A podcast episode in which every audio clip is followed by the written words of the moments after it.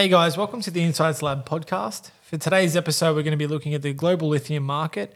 We're going to be touching on the demand forecasts.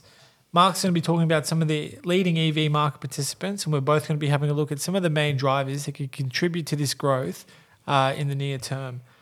Throughout the podcast, we're going to be looking at and speculating on the likelihood of these expectations to be met uh, on the given timelines due to some of the changes that we've seen within the mining sector. To give you a little bit of an update, the lithium carbonate uh, price itself is down 35% in a year. However, that is following a massive surge in the share price that we saw in November 21 to November 22, where it reached all time highs. A lot of that focus has been in the uh, North American region due to tax incentives, logistical advantages, and people coming to terms with the idea that Canada could be one of the world's largest lithium provinces in the medium term.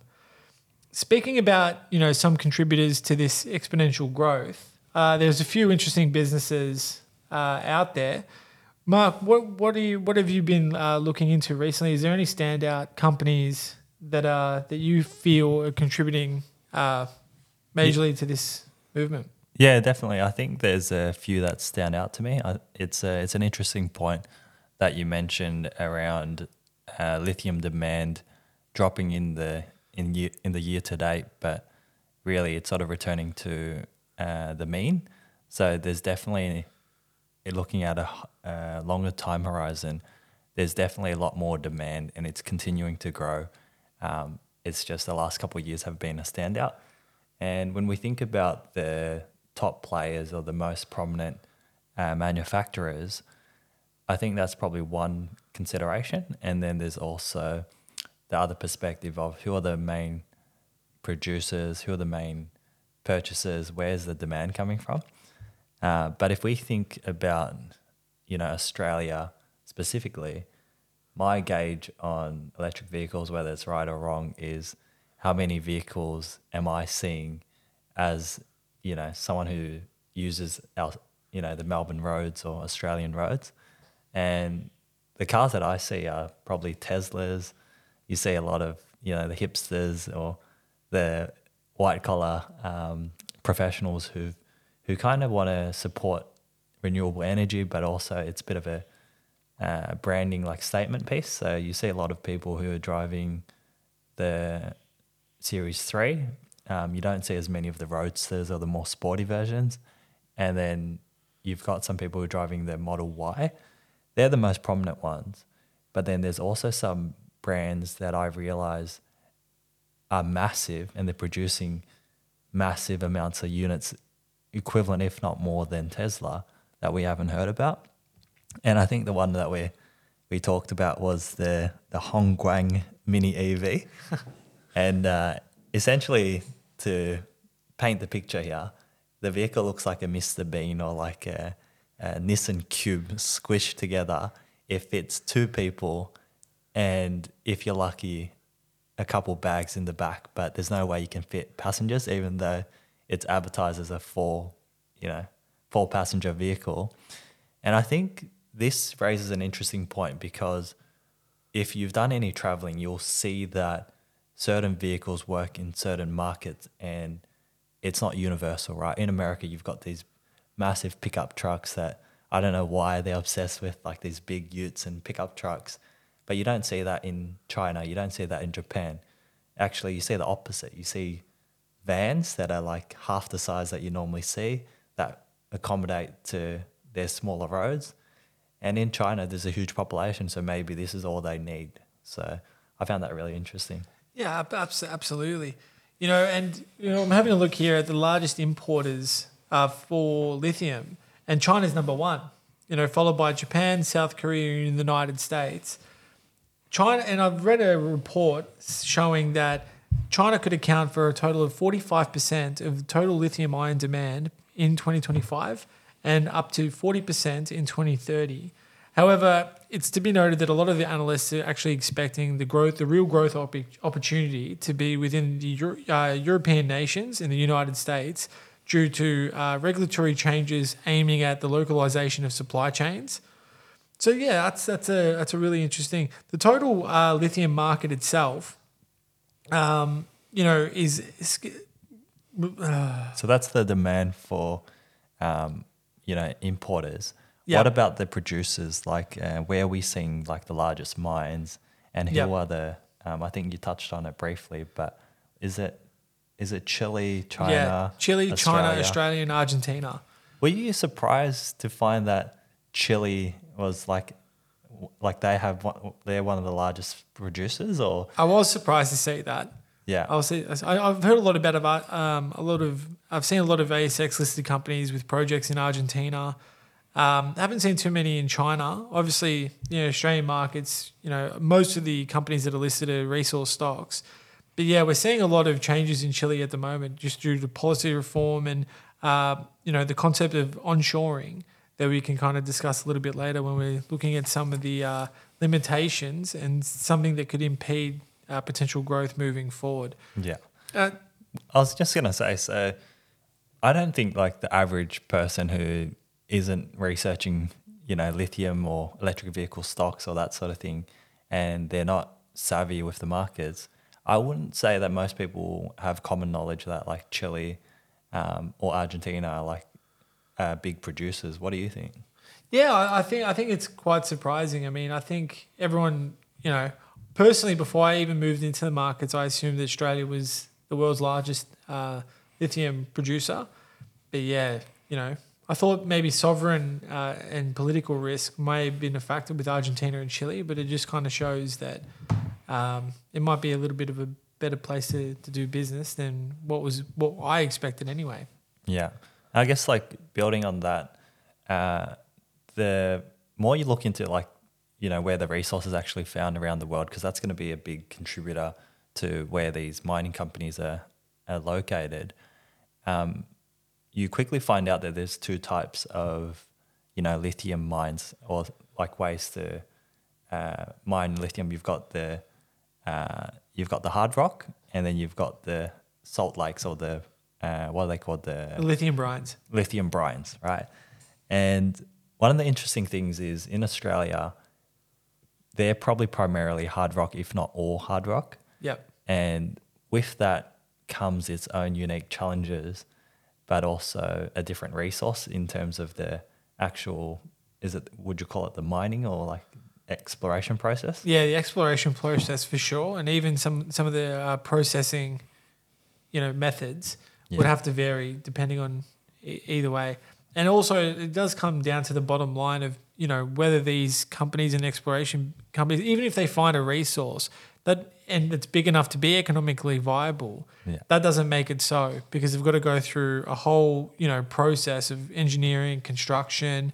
We're seeing a lot of volatility in the commodity markets, which is you know impacting the bottom line for these businesses, and you know, and, and that's and that's another thing that we we need to touch on in terms of things that could actually impede the growth of the overall lithium market. Well, to, I guess to your point uh, around that, there's a lot of scrutiny around the actual exploration process itself. So with hard rock, it uses it. The carbon footprint of the um, exploration is two two and a half times more than that of the salt lake, right? So on one hand, there's renewable energy. We're digging this commodity out of the ground in order to find alternative energy, right, to reduce our carbon footprint. But at the same time, in order to do that, we're creating carbon emissions. So I think it's really interesting that the same thing that's designed to, you know, the, to, to achieve the Paris Agreement and reduce our carbon emissions is creating, you know, the same thing. So that's that's obviously going to be under scrutiny, and there's always innovation and ways to reduce that carbon footprint. Yeah, abs- absolutely. You know, and it just shows like you know the rise of ESG credentials is just becoming super important. Uh, one little bit of uh, something that I found really interesting was something that's actually taking effect today is the heritage laws, which uh, explora- exploration companies in uh, Western Australia will have to pay seven percent of their total costs or exploration costs uh, to the traditional owners of the land, and one hundred and fifty dollars per square kilometre. So, you know, it really is coming uh, under scrutiny and it's becoming harder for these explorers or the incentives for these explorers to actually be bold enough to find a new resource. Uh, it's just becoming a lot harder and we're going to need as many exploration companies as we can get if in order to reach that demand um, by 2030 and onwards. So how what's the extent of that impact? Would you say like more than half of the mining companies in Australia are in Western Australia or Yeah, I'd say a lot more, lot more than half. I mean, it's, it's the biggest uh, lithium providence globally. Uh, it's responsible for uh, the most exports, and yeah, you know, we're seeing a lot of you know neurology plays and and some of the bigger players. I don't think that they're going to be as you know as impacted as some of the explora- explorers. However, I think in order to reach uh, that target that we have by 2030, we're going to need more bold companies and more bold exploration companies to find new lithium provenances to to meet that demand. You know, and, and I think that you know putting added pressure on these small explorers uh, in turn benefits some of the bigger players like Rio Tinto. And I think that a lot of people are going to be a lot more dependent on them moving forward.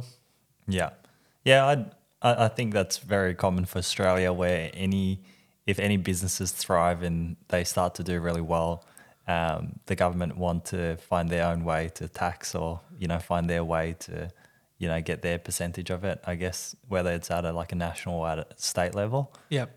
So yeah, it's uh it's pretty interesting. Let's um let's change gears. Let's talk about like use cases. So, you know, we know that lithium has come from a place where it's been used in mobile phones and in laptops and more recently with electric vehicles.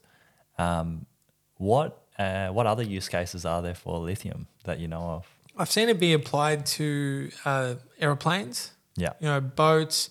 I know lithium can be in medication. I know I can attribute most of the lithium demand being for EV uh, vehicles and other mobility applications. Yeah. Uh, yeah, have you, have you found other other use cases that might be of interest? Yeah, I mean, there's uh, like common electronics, like uh, there's you know a lot of wearables, so you know your Apple Watch and uh, your iPads and you know pretty much you know cameras and uh, pacemakers and uh, even toys. So that's the more common uh, like use case for it. But I think what we're sort of seeing is, or like the more interesting use cases of it is probably in aviation.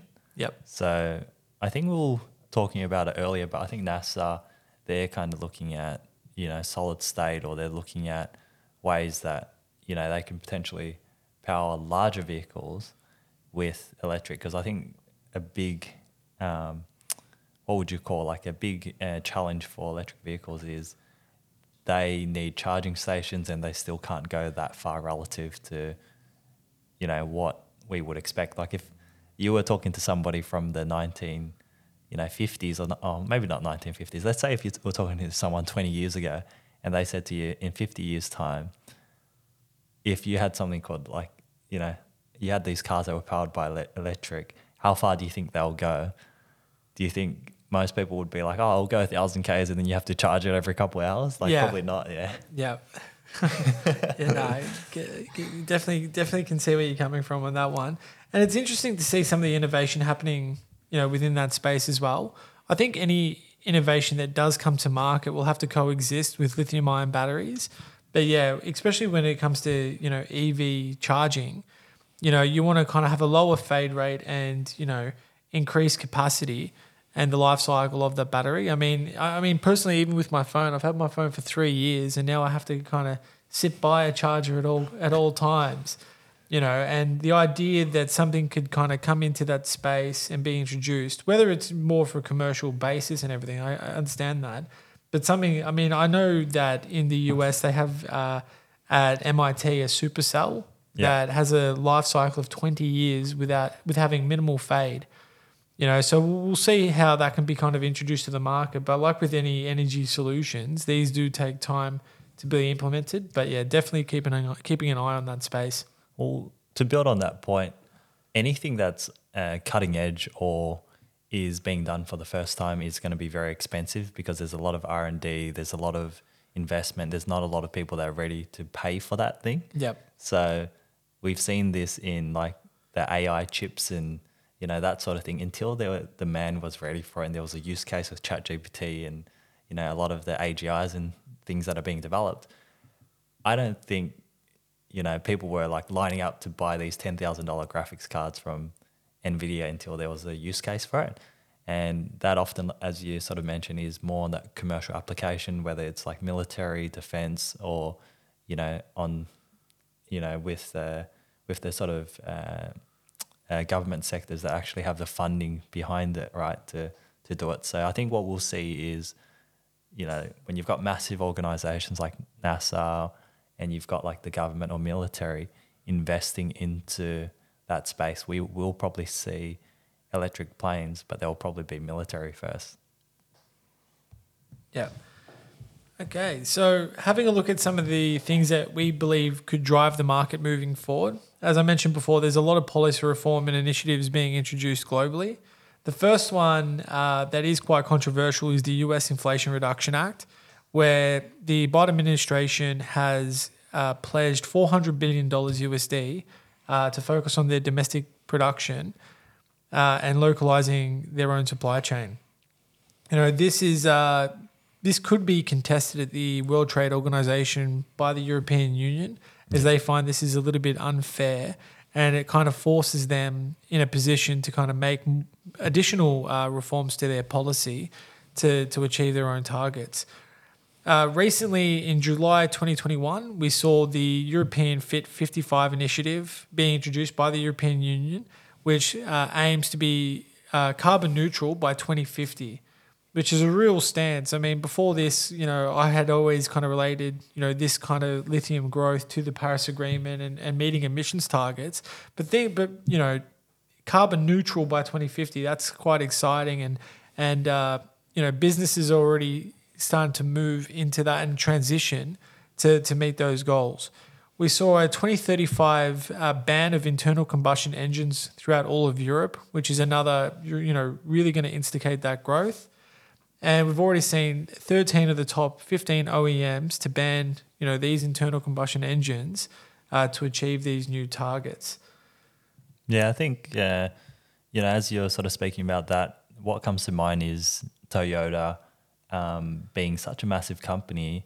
And at the end of the day, these companies are for profit, right? So it needs to make commercial sense, right, in terms of moving towards something that is better for the environment, but they also need to ensure that they're generating as much value as they can for shareholders.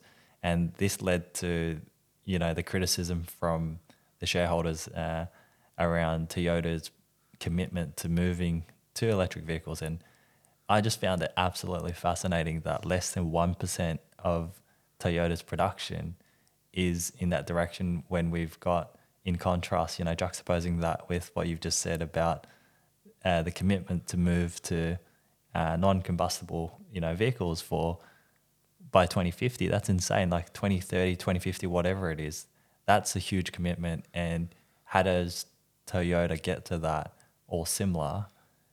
If at all, right, in that same time frame. They need to really commit to uh, producing vehicles and, or at least getting up to you know the um, the standard where they're in like the top ten. They're not even in sight of the top ten. Wow. Okay, so we spoke about before a little bit um, and gave an overview of the lithium market itself. Um, I had I read a report from McKinsey Battery Insights team projects that estimated that the lithium ion battery chain could grow over 30% annually uh, from now to 2030, where it would reach a value of $400 billion um, as a total market size. Now, I spoke before about uh, speculating of whether we think these expectations uh, could be met by those given timelines.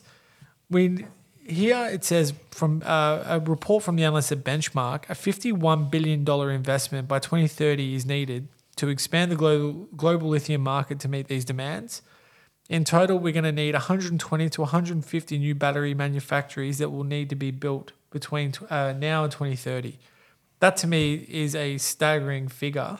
Mm. And given some of the challenges in the mining sector itself and some of the volatility that we're seeing in the commodity prices, this seems to be pretty uh, ambitious. Yeah, pretty pretty ambitious. It look, it's ideal, but you know, there's there's too many things that could impede this growth. You know, Uh, just to touch on some of the bullet points, you know, ESG cr- credentials, you know, geopolitical influence, you know, volatility uh, in the commodity prices, you know, making it harder for some of these mines to be economically viable, or even for them to actually even assess whether it will be economically viable. Um, because by the time they go from developer into production, you know, that could be two years in the making, and the economics won't even make sense if that volatility increases. And I think that it's more likely that we're going to see more volatility uh, due to you know companies localizing their supply chains and adopting onshoring policies. Well, with the with a lot of moving parts, and you know, the more complex the supply chain, the more um, you know parts of involved in the supply chain, the more you know, and, and like you hear from like our friend in like who manages uh, 3PL and logistics, he talks about having, you know, predictable numbers where you can know what the price of the commodity is so that you can forecast and you can scale accordingly. Yep. But if there's a lot of volatility, that's actually bad for, you know, future plans if you're looking to scale. Um, you know, it's it's it literally is, you know, the biggest hurdle for companies that are looking to invest into something without knowing what that looks like. Yeah, absolutely. It's really going to reflect the exploration companies. You know, not only is there elevated costs through ESG credentials, but now because of the volatility in those prices. I mean, so, you know, two two uh, commodities that I've been looking at just over the last month. I mean, the price of iron ore itself is up thirteen percent. You know, the price of steel is up eleven percent. I mean, that that is huge uh, for some of these commodities that historically kind of haven't moved uh, that drastically. You know, I've heard rumors and, and reports that, you know, the price of lumber itself is 4x what it was a few years back. You know, and obviously, you know, these raw materials really do matter uh, when engineering and constructing uh, mining operation. Uh, one of the bigger things that I wanted to talk about and touch on is, and, and we spoke before about Chile being one of the bigger producers of lithium, how they've adopted an onshoring policy and banned uh, their exports, you know, and disrupting supply chains globally. We've seen, you know, historically the Congo do this, and more recently in 2019, Indonesia with their nickel, you know. It, it- it's crazy because when we're looking at you know what's required for some of these uh, electric vehicle batteries and, and looking into the more renewable energy perspective, uh, there's a lot of moving parts. You know, you need, you need to look at nickel, cobalt, cobalt, graphite, um, and I think because you know some of these problems that we're seeing in the mining sector, especially with geopolitical influence and and uh, you know the the this kind of uh, idea, this growing idea and, and adopted idea of onshoring, I think it's going to be it's going to be really really difficult moving forward. And these expectations, you know, although like I'd like to, to think of a carbon neutral society, I'm not too sure if it's if it's going to be able to be done. You know, one thing I can relate back to is when Trump's administration talked about, you know, the US wanting to lower dependency on China and to develop their own manufacturing state. We saw iron ore prices immediately move from like $80 a ton to 120. That's absolutely insane. Um, you can you can follow the logic, you can understand the intention, but it's one of those things that's easier in theory than in practice because as you sort of head down that direction, uh, it's you know you can only foresee as much as you know with the knowledge that you have, right? And as you sort of head down that path, you start to see some of the new challenges that come that are only obvious once you get to certain production. And um, you know, naturally, as you have goals that are much further out, there's more things that can go wrong. It's easier to predict what's going to happen in 6, 12, 18 months versus what's going to happen by 2030, right? Like a lot can happen from there. And then again from 2030 to 2050. Um, I guess, like, look, to recap what we've covered, we talked a little bit about um, the top producers, uh, the top manufacturers, um, where these, uh, where some of the largest mines are. Uh, we've talked about some of the challenges in reaching, you know, what the what the expectations are by 2030, 2050. Some of the key, um, you know, actual electric vehicle players. Some of the outlier use cases. Is there anything else um, that you feel like we've missed that we should cover? No, not not not particularly. I mean, just highlighting the uh, you know, the need for more explorers to open up new providences globally to meet that demand. Uh, we've talked about some of the challenges. It's going to be really interesting to see, uh, you know, how this kind of plays out. But yeah, I'm I'm really not too sure about you know uh, if they can meet this target at all. I, I want to look at um, the U.S. Inflation Reduction Act and seeing what comes out of that, and whether the European Trade Committee does flag this to the Europe, uh, the World Trade Organization. Can you see like uh, can you see a future where potentially lithium becomes like you know it still remains an important commodity, but then it kind of loses its shine, and then another commodity comes in place. You know, like I think we are talking about hydrogen and um, other renewable sources. Can you see that potentially happening, or do you think there's a there's a longevity in in the resource itself? I think in the short term, no. Medium term, yes. So uh, it's going to take think, some time. Yeah, the the idea of solid state batteries, um, as you mentioned before, is a really really intriguing idea. However, I think it's going to take a long time for that to be adopted. And I think ultimately lithium ion batteries will have to coexist with anything that or any you know addition that's introduced to the market. Well, you know, with the introduction and uh, uh, interest around AI, maybe some of that technology will converge and we'll see you know AI solve some of those problems if if the humans aren't smart enough yet. I hope so. That'd be awesome. Well, all right, guys, we might uh, wrap it up there. This was a really great episode. We covered some really interesting points. Hopefully, you guys learned something new, and uh, you can expect some more from me and Brendan. Uh, going forward, we're probably going to stick to this uh, audio format for the time being. Hopefully, you guys enjoy it. Enjoy it. You can find us on YouTube, listen to us on Spotify, um, and we'll join you guys next time. Thanks, guys. Cheers.